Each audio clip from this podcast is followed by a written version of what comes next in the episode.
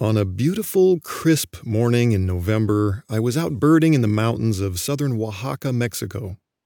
The sun was shining between tall pine trees, and the trail was lined with thick agave plants. I enjoyed seeing bumblebee hummingbirds, brown backed solitaires, and rufous capped brush finches that morning. There were also some familiar birds I see regularly back home in Oregon, in the U.S. Birds like Steller's jay, American robin, and Townsend's warbler. But there was one bird in the forest that morning that I never saw. I only heard its distinctive call resonating through the undergrowth.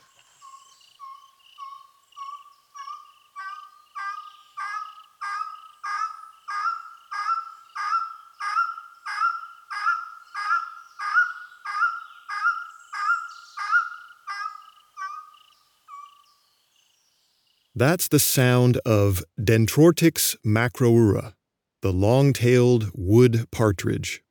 Some ornithologists call it the long tailed wood quail. This is an elusive, skulking bird that keeps to the shadows. I really wish I had seen it that day, and not just heard it, because the long tailed wood partridge is a gorgeous beast. It has a stubby orange bill, a black crest, and a face marked boldly with black and white stripes. The gray body is decorated with intricate white and rust colored spots. And of course, this bird has a long tail. Well, long for a quail, anyway. The second part of its scientific name, the specific epithet, is macroura. Macroura. This comes from ancient Greek and it means long tail. The long tailed wood partridge is found only in southern Mexico, so it's an endemic species there. It lives in forests high in the mountains, where it forages on the ground, looking for seeds and small fruits and the occasional crunchy bug.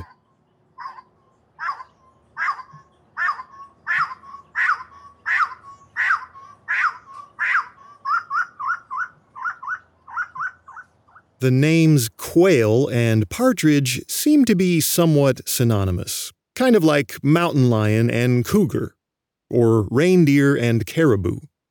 Humans have assigned the name quail or partridge indiscriminately to a bunch of stocky little ground dwelling birds around the world. For example, there's a bird called the crested partridge, also known as the green wood partridge, that, despite its name, is only a distant cousin to the long tailed wood partridge lurking in the mountains of Mexico. The green wood partridge lives way over in Southeast Asia. This whole quail partridge naming thing is quite the conundrum, I've tried, but I can't for the life of me figure out if there are any consistent differences between birds we call quails and birds we call partridges. I can't solve that one today. Oh well. But what I can do today is introduce you to the wonderful family of birds that includes the long tailed wood partridge and all of its close relatives. These are the New World quails.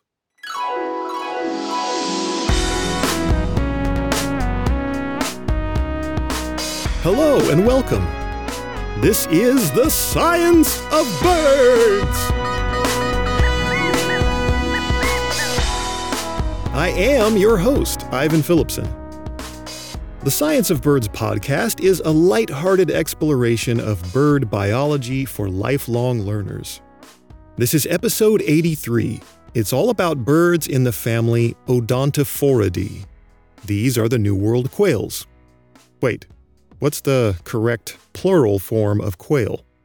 Is it quails or quail? You know how we can say fish or fishes and both words refer to more than one individual fish? When I took an ichthyology class long ago, I learned that fishes, F I S H E S, is what you're supposed to use when you're talking about more than one species of fish. So, is that how it works with quail and quails? Honestly, I'm not sure. I actually spent way too much time looking this up while researching this episode. From what I could figure out, it seems these two words can be used interchangeably. And so I shall. English is weird. I mean, what if both dog and dogs could be used in the plural sense? Hey, look at all those dog over there! What a bunch of silly dog! Dog are my favorite animals. Anyway, why, why is the family Odontophoridae referred to as the family of New World quails? Quails. Because there's a whole mess of birds we call quails that live in Europe, Asia, Africa, and Australia. But those birds all belong to the pheasant family, Phasianidae. It's like how we have families of Old World parrots and New World parrots, Old World orioles and New World orioles, Old World sparrows and New World sparrows. In some cases, these pairs of Old and New World families only look similar, but are not closely related. But with New World quails, the family Odontophoridae, and the family Phasianidae that includes some birds we call quails, these two groups are closely related. I'll talk a little more about that in a few minutes. New World quails are shy birds that walk or run around in the daytime, looking for food on the ground. Some species, like the wood quails in the genus Odontophorus, will spend the night up in a tree, but they still come down to the ground to forage during the day. If they sense any kind of stranger danger, New World quails hunker down and hide in the bushes or other vegetation. Their first instinct is to sit still and rely on their camouflage rather than to fly away. These birds may be shy around strangers, but they're generally very social with members of their own kind. They're gregarious little buggers. The social groups they form have a name, a collective noun. A group of quail is called a covey. That's spelled C O V E Y. A group of quail is a covey, but a group of witches is a coven. C O V E N. Now, I know it's easy to get quails and witches confused, but there are a couple ways you can tell them apart in the field. If you find yourself wondering, is that a quail or a witch? Remember that quails don't usually wear wide brimmed, pointy black hats while riding around on broomsticks. Also, if it tries to throw your children into a huge cauldron of bubbling green liquid, it's probably a witch. Witches are scary, but quails are the opposite of scary. People generally adore quails because these birds are cute and charismatic. They have rounded, stocky bodies and short legs. Most species have attractive plumage, and some have little crests or similar feathery adornments on their heads. How about we go into more detail now about what New World quails look and sound like, and about their diversity and about the ways they live their lives.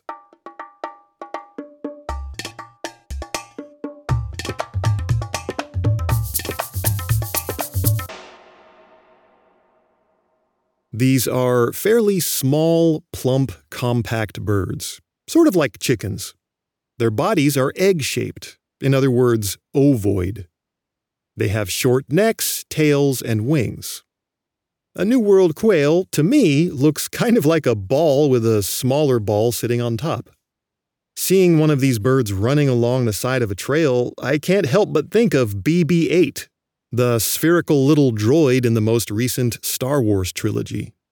BB 8 rolled like a ball, and a running quail with its little legs pumping furiously moves surprisingly smoothly, sort of like a rolling ball.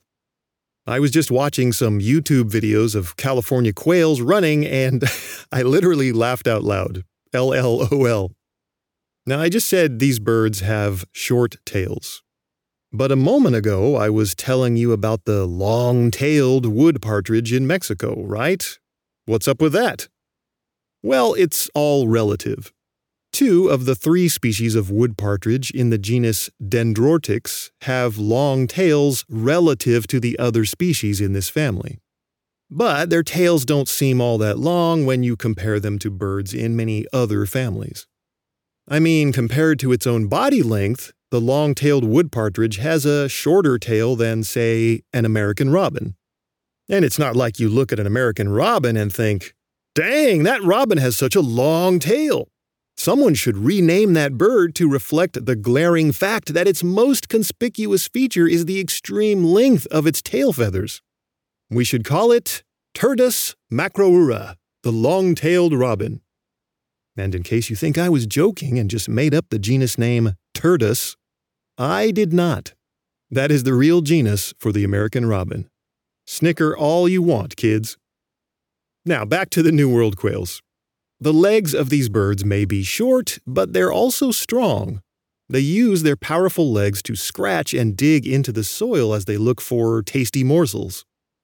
And as I mentioned, they like to run. These ground dwelling birds prefer to tiptoe away quietly through the undergrowth when they want to make an escape. Or if they're out in the open, they're more likely to run away at high speed. But they can fly. Their wings are short and rounded. The technical word to describe this shape, you might recall, is elliptical. The elliptical wing shape is ideal for fast takeoff, short bursts of speed, and high maneuverability. New World quails can launch into the air to make short flights. This is their last resort when a predator gets too close. If crouching and hiding doesn't work, and they can't skulk away or run away, these birds explode into the air. When sufficiently spooked, all the quail in a covey will flush. They suddenly explode into the air, wings fluttering loudly as they scatter in all directions. They fly a short distance, then hit the ground and take cover. They'll regroup when the coast is clear. All right, let's continue with what these birds look like. The beaks, the bills of New World quail, are short, thick, and slightly down curved. The lower mandible, the lower part of the beak, is jagged on the edge. It's serrated. And that, my friends, is what gives this avian family its name. Odontophoridae comes from the ancient Greek word odontophoros, which means bearing teeth or toothed. And the last thing you want to do is get bitten by a New World quail with those tiny little quote unquote teeth. The little beast will tear off your hand, man. I'm just kidding, of course, it would probably eat only a finger or two. Bill color varies from species to species. Most of them are black or gray, but a few are yellow or orange. Overall body size is fairly consistent in this family, the smallest species is the banded quail of Mexico, Philortyx fasciatus. From beak to tail, it's about 8 inches or 20 centimeters long. The largest species is none other than our friend Dendrortyx macroura, the long tailed wood partridge. This bird, at up to 16 inches or 40 centimeters long, is about twice the length of the little banded quail. Now, what about the plumages of New World quails? A few species have relatively basic plumage patterns and coloration. Yes, I'm looking at you, chestnut wood quail. Now, don't get me wrong, I said relatively basic. I think the chestnut wood quail is a highly attractive rust colored rock star. It's just that, compared to most of its fellow New World quail species, it isn't all that flashy. The species with a lot more going on in their plumage include the northern bobwhite, black throated bobwhite, mountain quail, California quail, Montezuma quail, and ocellated quail. These and all the other species have feathers in some combination of black, white, brown, rufous, and tan. Male quail are usually somewhat more glamorous, with bolder colors and more complex patterns. Feathers on the faces and heads of males have the brightest color contrast. You know, to impress females and perhaps intimidate rivals. Male Montezuma quails and ocellated quails have stunningly bold black and white facial markings. You know, just like those guys in the hip hop duo Insane Clown Posse with the black and white clown makeup and whatnot. I'm pretty sure the technical name for a covey of Montezuma quail is an insane quail posse. And hey, look, if you don't get the joke here because you've never heard of the insane clown posse, well, you're not missing much. In general, the plumage patterns of both male and female New World quails include spots, barring, scales, streaks, diamonds, and stripes. These patterns are complex and dazzling on close inspection. But at a distance, or in the dappled light of the undergrowth, they end up providing some really effective camouflage. Most species sport some kind of head ornament. For example, there's the iconic top knot on the head of the California quail, Callipepla californica. The top knot is sort of comma or teardrop shaped, with the narrow end attached to the bird's crown and the thick end pointing forward. It's black and composed of six overlapping feathers. New World quails often writhe and roll around in dry dirt to remove excess oil and parasites from their feathers. This is called dust bathing, and it's a form of grooming and parasite control. Daily dust bathing is a social activity enjoyed by all members of the covey.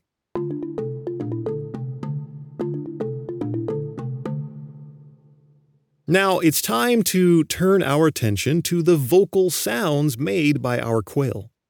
These are, as I said, secretive birds, so we tend to hear them more often than see them. My little story about birding in the mountains of Mexico illustrates that point.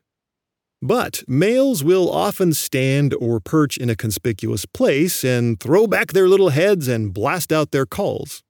This can be to communicate with the flock or to attract females in the breeding season. New World quail belong to an ancient group of birds. Their ancestors established the lineage millions of years before the first songbird evolved. These quail, therefore, have a simple syrinx in their tracheas. In other words, they don't have the complex vocal anatomy to make complex melodious songs like robins, warblers, or orioles. In fact, some ornithologists would argue these birds don't really sing songs at all. Quail vocalizations are often referred to as simply calls. Now, that said, there is one species with the common name singing quail, so I'm not sure what's going on with that one. Songs, calls, regardless of what you call them, these relatively simple vocalizations can convey a lot of information. For example, the northern bobwhite, Colinus virginianus, has about 20 unique calls, and scientists have worked out the meanings for many of them. Not surprisingly, male northern bobwhites have a bunch of calls related to courtship. But the other calls used by this species have to do with things like keeping the group together, feeding, threatening enemies, or warning of danger. The northern bobwhite's most famous vocalization, however, is the one we hear in the breeding season when an unmated male basically just yells his name. Over and over, he shouts, Bob White!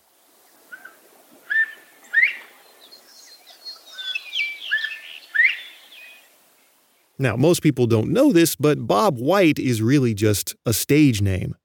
His full name is Mr. Robert L. Whitehorn Jr., the third. Also, imagine you're a human and your name is actually Bob White. I looked it up, and there are at least 12 Bob Whites who have Wikipedia pages, and there are thousands of Bob Whites on LinkedIn. This name is so common, there are probably several Bob Whites listening to this episode right now. So, hey, Bob, if you're listening, first off, hi, thanks for listening to my show, buddy. What I really want to ask you, though, is isn't it strange to have a bird running around out there with your name, Bob White? Like, if it were me, I'd be kind of weirded out if there was a bird species called I don't know, the Western Ivan Phillipson? All right, let's move on to some other vocalizations. Almost half of the species in the family Odontophoridae are known as wood quails. These birds make some calls that are loud and have been described as rolling and guttural. For example, there's the chestnut wood quail that I humiliated earlier when I said that it was basic. Well, in parts of Colombia where that species lives, people call it aguacero vienteado, which I believe is Spanish for windy rainstorm. This refers to the chestnut wood quail's call.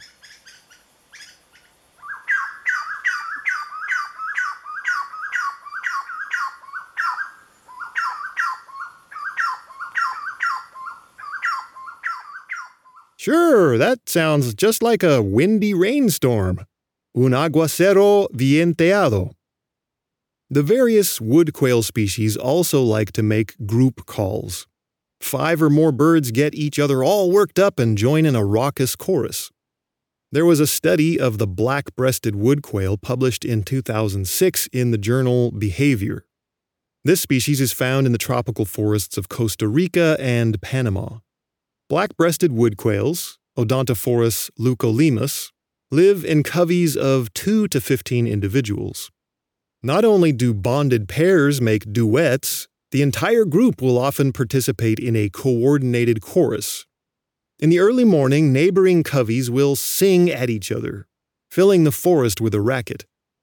Amanda Hale, the author of that 2006 study, hypothesized that choruses may be how coveys establish their territorial boundaries, and how they size each other up in terms of how many individuals each group includes. I don't have a recording of black breasted wood quail calls, but I do have one from the black fronted wood quail. I mean, come on. Black breasted, black fronted, pretty much the same thing, right? Here's some black fronted wood quail in Colombia.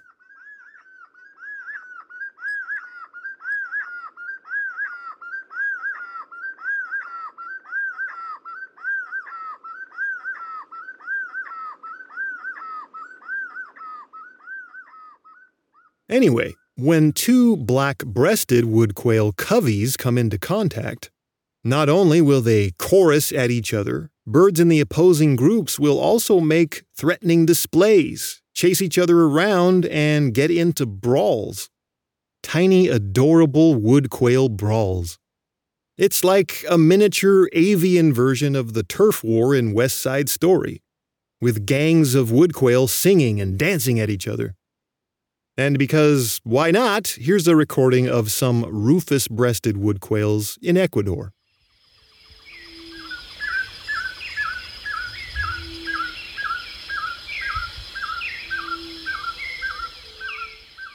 I grew up in California, so naturally I have a special place in my heart for this song.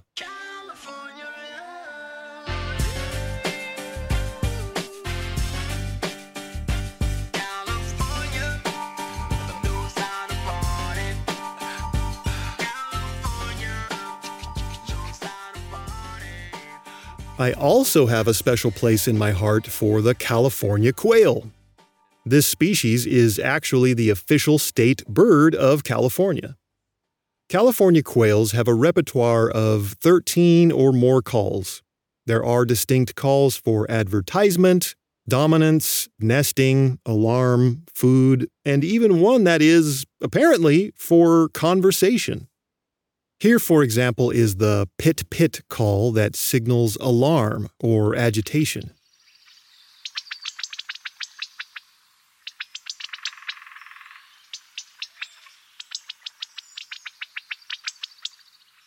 But probably the most famous call of the California quail is what ornithologists call the assembly or rally call.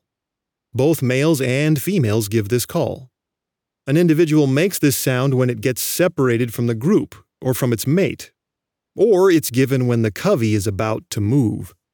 Phonetically, the call is described as having three syllables, ku ka cow, or as my Sibley field guide describes it, pu wei do. Here it is, the rally call of the California quail.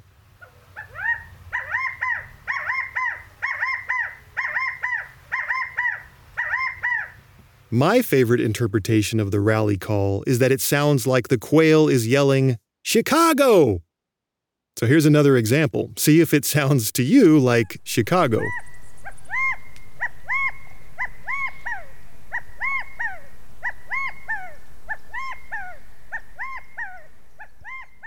I think of this rally call as serving the same purpose as when Captain America says, Avengers Assemble! Or in the Transformers when Optimus Prime says, Autobots, roll out! It's a rally cry, like the little California quails are yelling, In unity we triumph! Or maybe they just really like Chicago.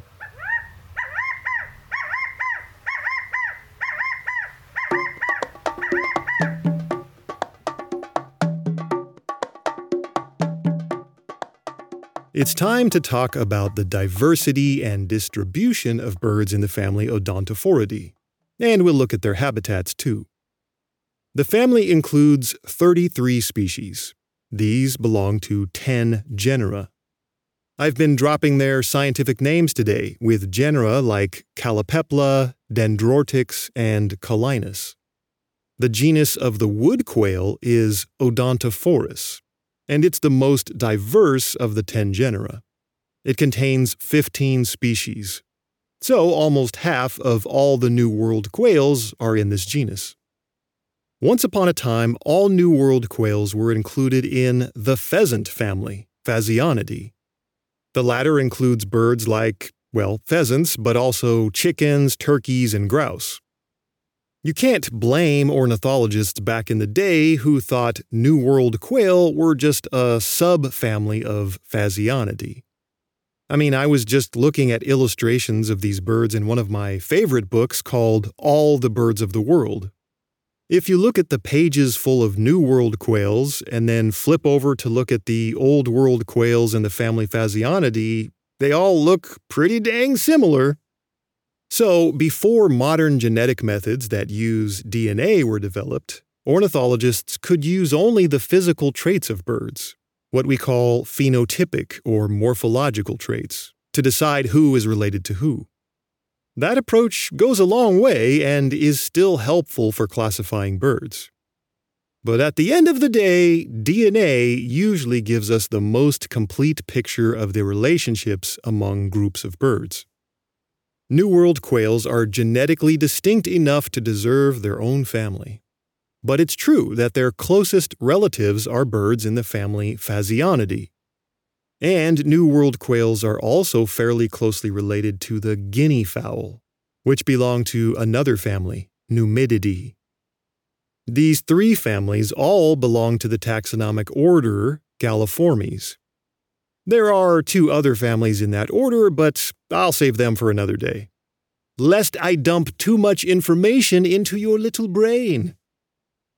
If we look at diversity within the family Odontophoridae, we find it is divided into two subfamilies. One subfamily is Ptilopachinae and the other is Odontophorinae.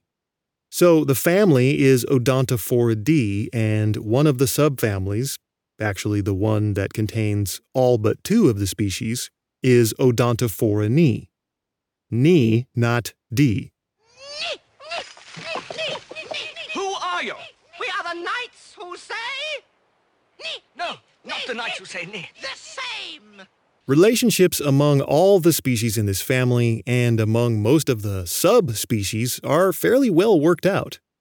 The most recent study that helped resolve these relationships was one conducted by Dr. Jessie Salter and friends, published in 2022 in the journal Molecular Phylogenetics and Evolution. And I can tell you that is a highly prestigious journal because because I have a paper published in it. Dr. Salter and co. used genomic sequence data to construct a well supported evolutionary tree for the New World quails. And just how much of the quote unquote New World is occupied by birds in this family? The natural geographic distribution of Odontophoridae stretches from southern Canada all the way down to southern Brazil. And Africa. That's right, Africa. You know, that place in the old world? Well, I'll explain in a moment. Don't worry. But first, I want to share a few other factoids. Factoids like this one. The highest species diversity is concentrated in Mexico and Central America. Mexico, for example, has 15 species. The United States, for comparison, has only 7 species. Now, I said the natural distribution of Odontophoridae was from Canada to southern Brazil. But the unnatural distribution of this family, the supernatural distribution of this family, also includes far flung places like Hawaii, New Zealand, Chile, Europe, and China. That's because silly humans have introduced the California quail and northern bobwhite all over the planet. These two species are popular targets for people with guns. They're game birds that people hunt, eat, and raise in captivity. So they've been shipped around the world for these purposes. People have also introduced California quails and northern bobwhites to places in North America where they never existed. For example, northern bobwhites now live in parts of Washington state, Oregon, Idaho, and some other western states, this species' natural range, though, is in the eastern half of the U.S. Northern bobwhite and California quail, along with Gambel's quail, are the most commonly observed odontophorid birds in the United States. Much more elusive are species like Montezuma's quail and the mountain quail. The mountain quail, Oreortyx pictus, is probably my favorite species in the entire family. I've heard it many more times than I've seen it.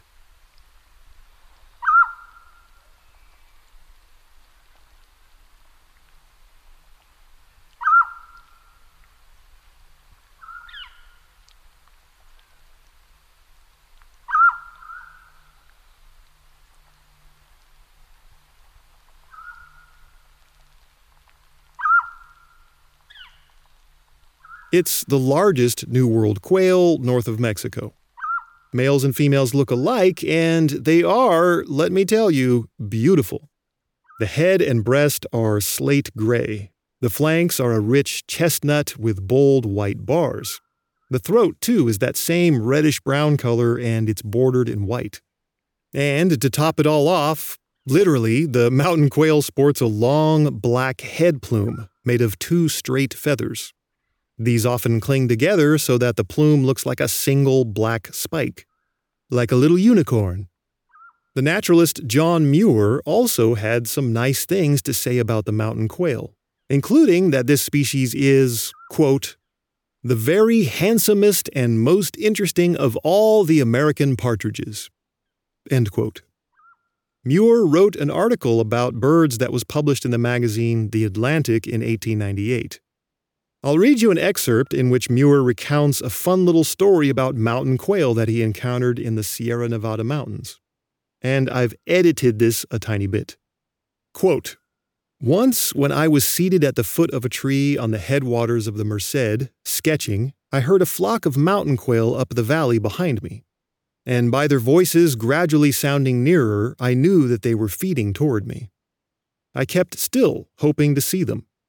Soon one came within three or four feet of me, without noticing me any more than if I were a stump or a bulging part of the trunk against which I was leaning, my clothing being brown nearly like the bark.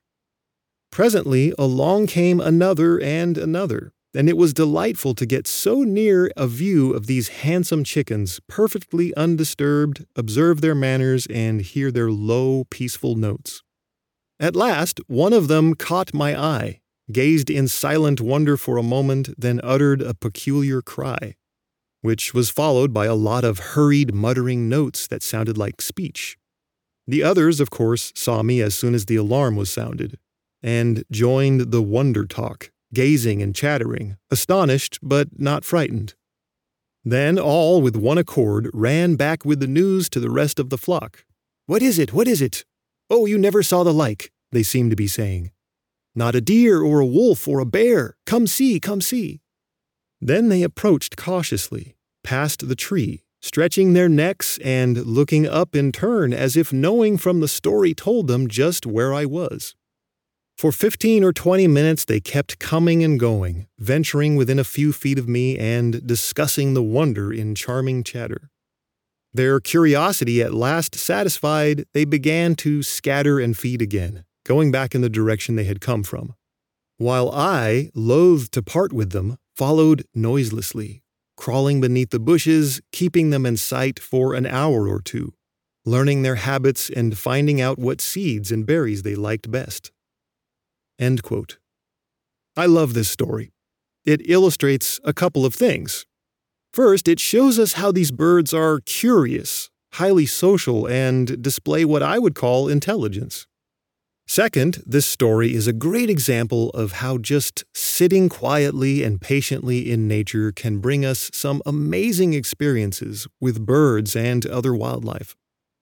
So, that was a little tangent about the mountain quail, Oreortyx pictus. Now it's time for something we haven't done in a while. Weirdo alert. Weirdo alert. Yes, the weirdo alert. There are some weird birds we need to talk about. Remember how earlier I said that the distribution of the family Odontophoridae extends to Africa? Well, that's because there are two members of this family that naturally occur in sub Saharan Africa the stone partridge, Ptilopachus petrosus, and Nahan's partridge, Ptilopachus nahani. Recall that one subfamily we talked about is called Ptilopachinae. That word has a silent P, so it begins with P T I L O. These are the only two species in that subfamily. It's just the stone partridge and Nahan's partridge. Until about 2012, ornithologists placed these two birds in the family Phasianidae, their bills are longer and pointier than your typical New World quail, so they do look somewhat different from their true closest relatives. The recognition that these two weirdos live in La Vida Loca in Africa actually belong in the family Odontophoridae resulted from, you guessed it, genetic research. Interestingly, after DNA revealed this unexpected relationship, ornithologists re evaluated the vocal sounds and behaviors of the stone partridge and Nahan's partridge. The ornithologists were like, Funny story, when we looked closer, we found that there are some phenotypic similarities between these African birds and the ones across the pond in the New World. We just hadn't noticed them before. Here are the lovely calls of some stone partridges in Ghana sounding very excited about who knows what.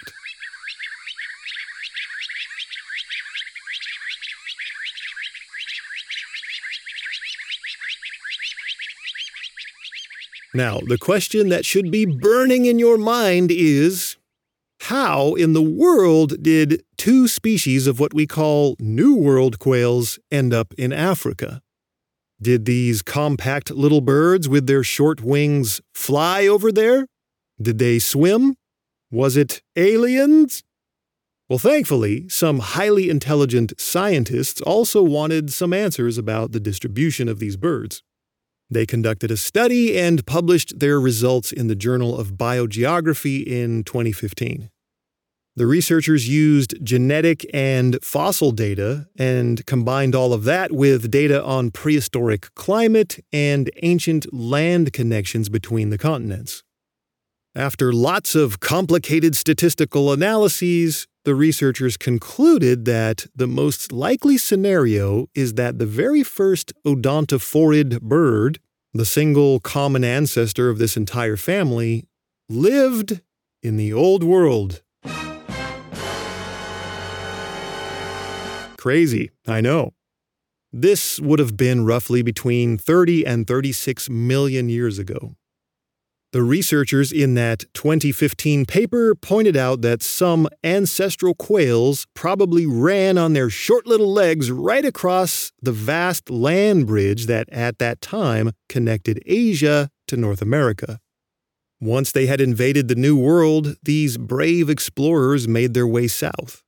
They set up shop in the Neotropics. The diversity we see today seems to have originated mostly in Central America, beginning about 18 million years ago. Meanwhile, whatever other ancestral odontophorids were still running around in the Old World, they eventually went extinct. Today, only the stone partridge and Nahan's partridge remain. These two weirdos are relicts, the last survivors of a group that was once more widespread. This might sound to you like an unlikely scenario, but it's very similar to what scientists discovered about hummingbirds. If you recall from the podcast episode I did on hummingbirds, those little buggers also originated in the Old World. Then they colonized the New World, went extinct in the Old World, and diversified like crazy in the New World. One piece of evidence that New World quail didn't originate here and then fly over to Africa is that these guys can't really fly long distances. None of them are truly migratory. They hang around in the same place more or less all year long. They might disperse here and there within their local region after breeding, but they don't go all that far. You're not going to see a football shaped bobwhite or wood quail soaring high over the ocean on its short elliptical wings. The typical home range size of a New World quail in the U.S. is less than 100 acres, or about 40 hectares. And this brings us to habitat. Where do these birds hang out?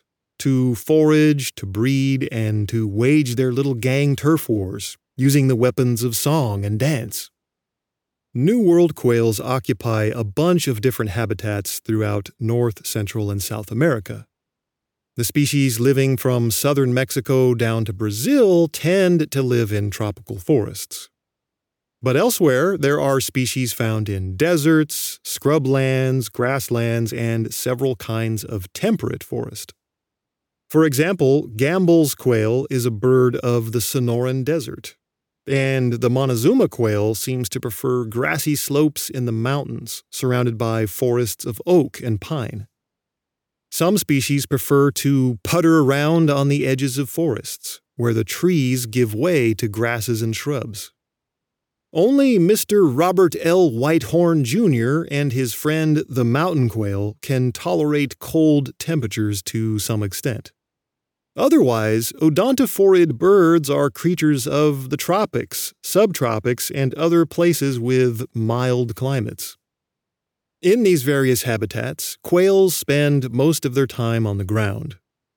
The three wood partridges, including the long tailed one, are the most likely to be seen high up in trees.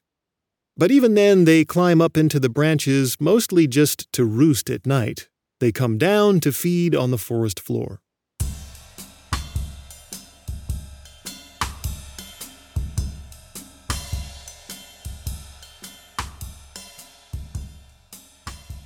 The International Union for the Conservation of Nature, the IUCN, tells us we should be concerned about 10 of the 33 New World quail species.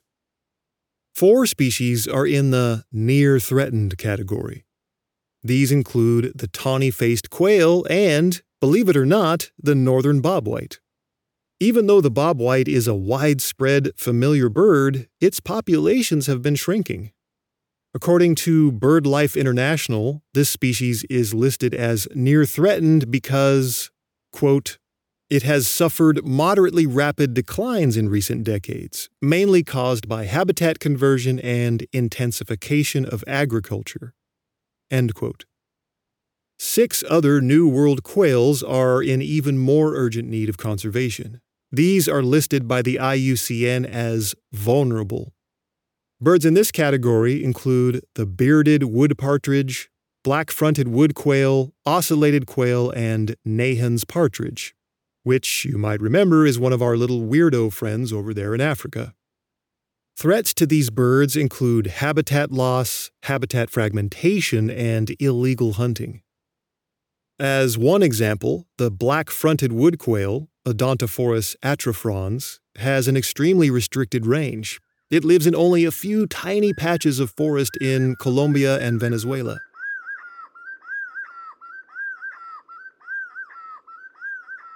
Total population estimates for the black fronted wood quail are between 1,500 and 7,000 individuals.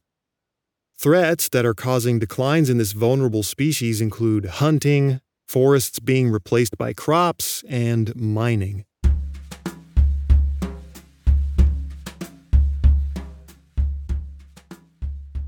What is it that New World quails are looking for when they're scratching around in the leaf litter? The short answer is almost anything they can stuff into their cute little beaks. Odontophorids are opportunistic generalists. They eat all sorts of things seeds, fruit, leaves, roots, and invertebrates. Those short, curved bills with their serrated edges are just the right shape for snatching up many kinds of plants and very small animals. When foraging in the soil or litter, a quail scratches with one leg, kicks it backward, then steps back quickly so it can actually see what goodies it might have turned up. Quail that live in the driest habitats, like Gambel's quail, eat more seeds and fewer bugs. The Montezuma quail, Cyrtonyx montezumae, and its closest relative, the ocellated quail, Cyrtonyx ocellatus, have a somewhat specialized diet. They dig with their strong legs to unearth roots, bulbs, and tubers in the pine oak forests where they live.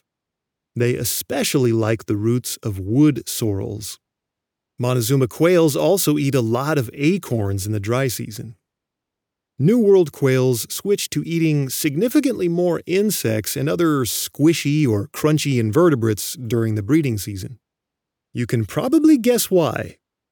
That's right, because the birds need a lot more protein during that time of year. Females need lots of protein to make eggs. For example, female northern bobwhites ramp up their intake of invertebrates and eat four times more than males do during the breeding season. The list of predators that are happy to make a meal out of a quail is long. It seems everybody wants to sink their pointy teeth and claws into these plump little ground dwelling birds. The behavior of relying on camouflage and stealth, then making an explosive flight as a last resort, is a pretty effective way to avoid being eaten by a predator. It's also an effective way to scare the holy heck out of hapless naturalists, like me when I'm hiking through some brushy habitat. There I am, bopping along without a care in the world, coincidentally humming the Partridge Family theme song.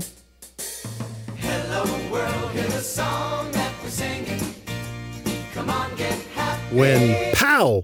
Suddenly, there are small ovoid birds flapping wildly all around me in a chaotic eruption of feathers, dust, and cuteness. If I ever die from a heart attack out in the wilderness, you'll know why. It was probably witches. Alternatively, some odontophorid quails may have been involved. Death by quail. Quails. Quail. Death by quail. A fitting death, some would say. Anyway, predators known to eat northern bobwhite include snakes, raccoons, skunks, foxes, coyotes, and pretty much every other mammalian carnivore in North America. Montezuma quails have been documented being taken out by Cooper's hawk, northern goshawk, skunks, and coyotes. Less is known about which predators terrorize New World quails in the tropics. But my guess is that list, too, is a long one.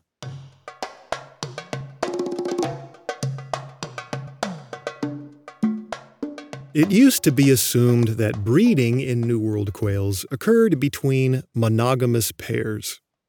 This may be true for some or even many of the species in this family. It's just that ornithologists don't really know for sure. A lot of our knowledge about breeding in this group of birds comes mostly from only a few well studied species in North America. And it turns out those well studied species don't necessarily play by the rules of strict monogamy. California quail, for example, can pair up in several ways. One male and one female may pair up for a season in your standard monogamous arrangement, and there's a good chance they'll pair up again the following year. But in some years, perhaps when food is really abundant, a female might mate with several males in a single season. Then she leaves each of those males to raise a brood of her chicks. This breeding system is a form of polyandry, Poly means many or multiple, and andry refers to males. So polyandry means multiple males. The northern bobwhite was one of the species scientists had assumed was monogamous.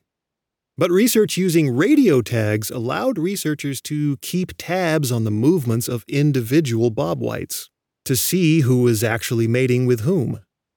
It turns out that northern bobwhites tend to operate under a system called ambisexual polygamy. This is where both females and males raise broods with more than one partner in a single breeding season. Scientists were able to discover this behavior in northern bobwhites because they used the radiotelemetry method of tracking birds. If you want to learn about radiotelemetry and a bunch of other modern tracking methods, check out my last podcast episode, number 82, which was all about that topic. Anyway, it turns out breeding is more complex in New World quail than we used to think back in the day. These birds tend to spend the winter or non breeding season gathered together in coveys, but these groups break up when it's time to breed in the late winter or early spring. They break up completely or into smaller coveys. Males and females begin to form pairs, and this is when we see their courtship behaviors. These behaviors vary from what seems like basically nothing in birds like the Montezuma quail to ritualized vocalizations and displays in many other species. However, there are still big gaps in our knowledge about this aspect of New World quail biology, at least for all those tropical quails running around in Central and South America. One courtship behavior common among birds in this family is called tidbitting. Like, you know, tidbits, small, tasty pieces of food. In this tidbitting behavior, a male quail drops a small piece of food in front of a female. He holds his head down, bows close to the ground, and fluffs his feathers and fans his tail. He tries to bring her attention to the tidbit of food. He does this with some special calls as well as his movements. If the female approves of the tidbit and of the male's feathery display, she'll become his special lady friend. But that tidbit better be really good, dude. Don't go strutting over to your female quail of interest and offer her something like a pickled turnip or a piece of lint covered popcorn you found under the couch, or, or even worse, a piece of black licorice. Yuck! If, Mr. Quail, your tidbit is in the same category as black licorice, don't be surprised if you go home alone that night. Tidbitting behavior like this has been documented in the northern bobwhite, mountain quail, and the four species in the genus Callipepla, including the California quail. Many other birds in the order Galliformes also do this, including chickens and Old World quails. The spotted wood quail, Odontophorus guttatus, gives us another example of courtship behavior. This bird lives in the tropical montane forests of Central America. Scientists published the following observation of two spotted wood quails in Belize. Quote, the birds were approximately one meter apart and scratching in the litter when one bird raised its body upright from a foraging stance and slowly but deliberately raised its crest three times while uttering a soft clucking sound, barely audible from our close position.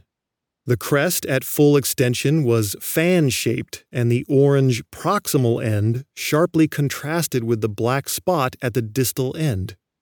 Immediately following this display, what we presume was the female assumed a copulatory posture, crouching flat on her belly.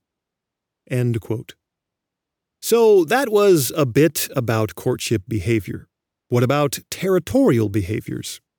From what I could find, the species in North America don't seem to be all that territorial. In the tropics, there are those street gangs of wood quail that show some territorial behavior. But there's still a lot we don't know about territoriality and many other behaviors in the tropical species of New World quails. After courtship and mating, it's time to build a nest and lay some eggs. You probably won't be surprised to hear that New World quails make their nests on the ground. The nest is a simple depression lined with soft vegetation like grass and leaves. A few species, however, build slightly more elaborate nests. The Montezuma quail, for example, builds a dome shaped nest, woven from grass and leaves. The dome has a little side entrance. Some species in this family lay only a handful of eggs per clutch, three to six. But some, like the northern bobwhite, are little egg factories. Female bobwhites lay between 12 and 15 eggs per clutch. And they sometimes can lay two to three clutches in a single season. After two to four weeks of incubation, it's time for the eggs to hatch and for all hell to break loose. Out pops a bunch of rambunctious, fuzzy baby quail, and they immediately start getting themselves into trouble. These chicks are what biologists call precocial. When they hatch, their eyes are open, they're already covered in down feathers, and they can walk and run. Quail chicks leave their nest soon after hatching. They stick close to their parents, and off they go. The chicks can feed themselves right away, too, but mom and dad are there to show the young where and how to find food. The adult birds make contact food calls that get the attention of the easily distracted fuzzball babies. Young quail eat almost nothing but insects and other small invertebrates for their first four to eight weeks of life. This is because they need lots of protein to fuel the rapid growth of their cute little bones, muscles, etc. While the chicks scratch around looking for beetles and worms and whatnot, one or both of their parents will stand guard. The adult birds keep an eye out for any aerial or terrestrial predators. The chicks are often capable of short flights within just two to three weeks after hatching. They'll stay with their parents at least through their first winter. They and their parents might join with other families to form a covey in the non breeding season. When spring arrives, some male and juvenile birds might leave the covey that their parents belong to. They strike off on their own to find a new group. But in general, the same individual quails will reform a covey with many of the same birds from last year. And they hang out in the same area year after year. I'm guessing there's plenty of variation in these behaviors from species to species. I'm just talking broadly about the general life cycle patterns of New World quails. These birds have brief lives. Most of them probably don't survive for more than one year. Data for some North American species suggest that the chances of an individual quail surviving from one year to the next is usually less than 30%. Some of the oldest northern bobwhites and California quails on record are only about six years old. Not surprisingly, we know very little about the lifespans of the more tropical quail species. But it's possible they live longer.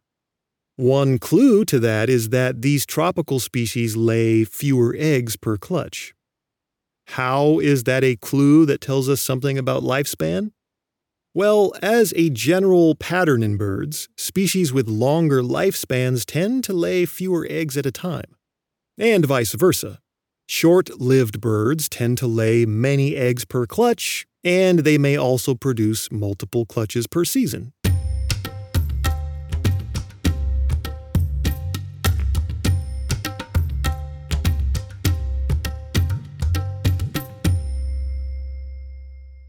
When I first started researching this episode, I was a little surprised at the lack of information about the family Odontophoridae.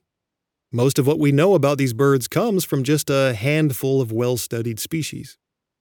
It's clear that more research is needed to fill in the gaps of what we know about their natural history, especially for those species living in the tropical forests of Central and South America. But this still turned out to be a fairly long episode. In the end, I found no shortage of things to say about these charismatic little birds. New World quails are beautiful, they're adorable, They have many fascinating behaviors, and they represent a wonderful branch of the avian tree of life.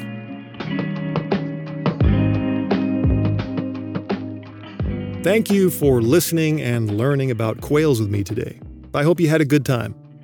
As I was making this episode, I reached the three year anniversary of the Science of Birds podcast. Yeah, it's hard to believe it's already been that long. It's all been a wonderful experience. This is episode 83, and there's no end in sight. My supporters on Patreon are largely responsible for making this show possible and for keeping me going for the last three years. So, a huge thank you to all of my patrons. My newest patrons are Boyce Wolford and Michael B. Welcome, and thanks so much for the help. If you would like to support my work, you too can become a patron. Just check out my Patreon page over at patreon.com slash scienceofbirds. There should also be a link in the show notes on your podcast app. If you have something you'd like to share with me, just shoot me an email. Maybe you have a comment about the podcast, or you have a recommendation for what food tidbits you think work best for impressing potential mates. My recommendation would be either Cheez Its or dark chocolate Raisinets. I mean, those are what would work for me if I was a female quail. My email address is ivan at scienceofbirds.com. It might take a while for me to reply, but I do my best to get back to everyone. You can check out some photos of these New World quails and the show notes for this episode, which is number 83, on the Science of Birds website, scienceofbirds.com. This is Ivan Phillipsen. Thanks for listening, and I'll catch you in the next episode. Cheers.